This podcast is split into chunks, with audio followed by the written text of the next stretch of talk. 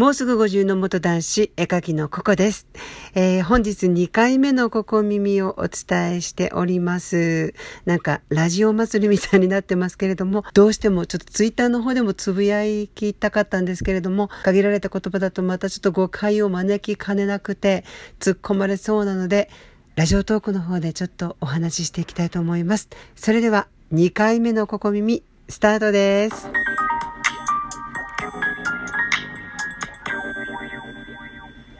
さっきのラジオトークはねちょっとね音楽も何もつけずにあの大変失礼しました。BGM がね流せたらいいんですけれども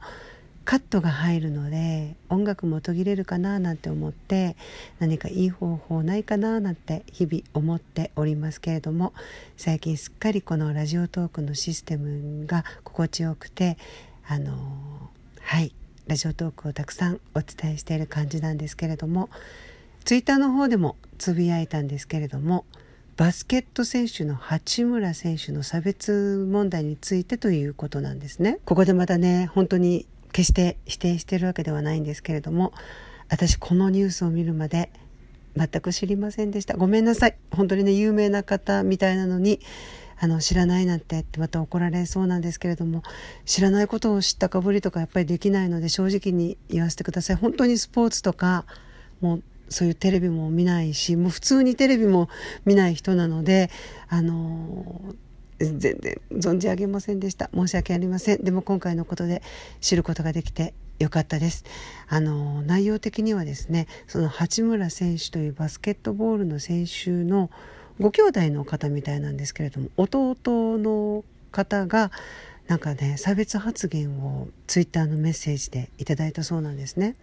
それについてあの晒すつもりはないけれどもこういう差別があるということを知ってほしいということで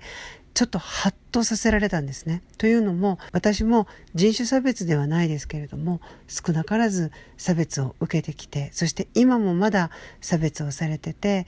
そういうのなくなればいいなと思って少なからずいろんなところで発言してるものとしてはちょっと放っておけなかったなとそして私自身も日々もう本当に皆さんにはねちょっとネガティブになるかなと思っていつもはご紹介してないんですけれども本当に毎日のようにメッセージが届くんですね。その中にはお叱りとかご批判だけではなくてその中にちょっと差別的な意識のある方からもメッセージが届くんですね。もうダイレクトな差別ももちろんあるんですけれども、まあ、嫌なことはスルーしようっていう発想なのもあるんですけれどもこの八村選手の今回の発言でいろいろな人がいろいろなところでこんな差別があったんだって。もちろん私はこうね世界的なそういうバスケット選手でもないので私が発言したところで何かが起こるなんていうことはないんですけれどもとはいえあまりにも何も言わないっていうのもいけないことだったのかもしれないなって思うんですね。もちろん世の中の大きな動きでちょっとこれはどうなのとか議員の発言などでちょっとこれは見過ごせないと思うことは問題提起としてラジオとか動画にしてきてたんですけれども私が日々こういう差別受けてるんですよっていうことをやっぱりたまにはね発信することっていうのも大事なんじゃないかなって辛辣な内容とかちょっと心ない内容とかを言ってしまうとそれに傷つく方とか不愉快な思いする方もいるので何かの時にライブとかでもやっぱりいただいたってこういう差別受けたんだよっていうことはチャンスがあれば発言していかないと世の中って変わらないのかなってちょっと反省というか気づきがあったのでこのラジオトークを撮らせていただきました。もちろんその八村選手がああやってこういう差別を受けてるって言ったことを批判もねたくさんのところでされてるっていうふうに聞いて何かを発信すればやっぱり叩く人もいるし否定する人もいるけれども事実は事実としてこういうメッセージをいただいたっていうことを発信することで裏側を見ることによってあまだまだ LGBT に関してもこういう差別があるんだ。つい世の中では LGBT っていうのはこういうことだよねって差別はいけないよねって同性婚を認めてあげないといけないよねってそういう流れになってるしそして私を応援してくれてる方っていうのはもう全然差別意識のない方ばかりなので私を応援してくれてる人の中には本当に差別が全くないから自分たちがないから世の中にももしかしてないのかもってなっていってそういう発言っていうのが減って本当は辛い方とかまだまだ悩んでる方がいるっていうことをちょっとどこかで忘れてしまいそうになることもあるので私自身はもう差別を受けても自分で自分を否定することってないんですね。でも世の中にはやっぱり差別っていうのがまだまだあってその差別を受けてもういなくなっちゃいたいって自己否定を繰り返す人もまだまだいるんだってその現状として私に起こったこととしてこういう発言が来ましたっていうのをもうちょっと発言していかないといけないなっていう気づきを今回いただきました。もちろんこのスポーツ音痴っていうか運動音痴な私なのであバスケット選手にも素晴らしい活動をしてらっしゃってその方が今回こうやって差別発言を受けててそしてそのお兄さんがこんなこと毎日だよって日本で人種差別なんてないんじゃないかって私もどこかでそういうふうにあったのであやっぱりあるんだなっていうことを気づかせていただいたことに感謝しました。そして今このコロナで外国に住んでる日本人の方がアジア人の方がコロナを巻き起こしたのはお前たちだっていう形でなんか差別をされてたりとか日本の対応の遅れが海外まで伝わって日本は何をやってるんだって全く責任のない方になんか差別の目が向いたりしててそしてこのコロナで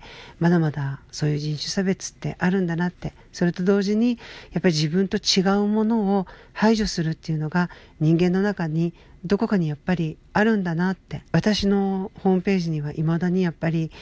差別的なメッセージが来るんですね。お前たちは LGBT でどこかそういう島を作って移り住めとかやっぱりお前は気持ちが悪いとか動画を配信するなとか男か女かわからないような声で配信するなとかもちろん応援してくれてる人もいっぱいいるからあえてこういうことっていうのは今まであまり言ってこなかったんですけれどもこれからはちょっとね何か言う方法というか企画というか、まあ、愚痴みたいな企画で黒ここで出してもいいかななんて思ってるんですけれども何かの形でまだまだあるんだよってだからもっともっと周りで声を上げていって人種差別とかセクシャリティの差別とか障害者の差別とかもっと言えば自分と違う容姿だから自分と違う肌の色だから自分と違うから差別をしていいっていうそういう感覚っていうのを人間の中から全部なくすことがまあね理想を言えばそうなんですけれども難しいっていう声が飛んできそうなんですけれどもでもやっぱり人が人を差別するっていうことは戦争につながっていくって争いにつながっていくって大きく見ればそういうふうになっていくので今回のこのバスケット選手八村選手のニュースをきっかけにちょっといろいろな気づきをいただいたので少なからず配信するものとしてその辺も配信していきたいなって今までもね世の中の大きなことは配信してきたんですけれどもライブとかでもこんなことがあったんだよっていう感じで何か話のネタみたいになってまたこういうこと発言するとなんでわざわざネガティブな発言するんですかとかスルーすればいいじゃないってまだまだねそういう動きがあるじゃないですか。SNS を配信する側の人間が何かを配信したらそんなに嫌なことがあるんだったら配信しなきゃいいじゃないっていう声が飛んでくるっていうのがちょっと間違ったところじゃないかなっていやいや差別したり誹謗中傷する人が SNS を利用したらダメなんだよっていうような風潮になるように私もいろんな角度で配信をしていきたいと思います。ということでもうお時間が近づいてきました。このことに関してはちょっと語り尽くせないこともあるんですけれどもまた皆さんのご意見もお願いいたします。ということで今日は2回のラジオ配信になりました。最後までお聴きいただいてありがとうございました。それではまたお耳にかかります。ありがとうございました。you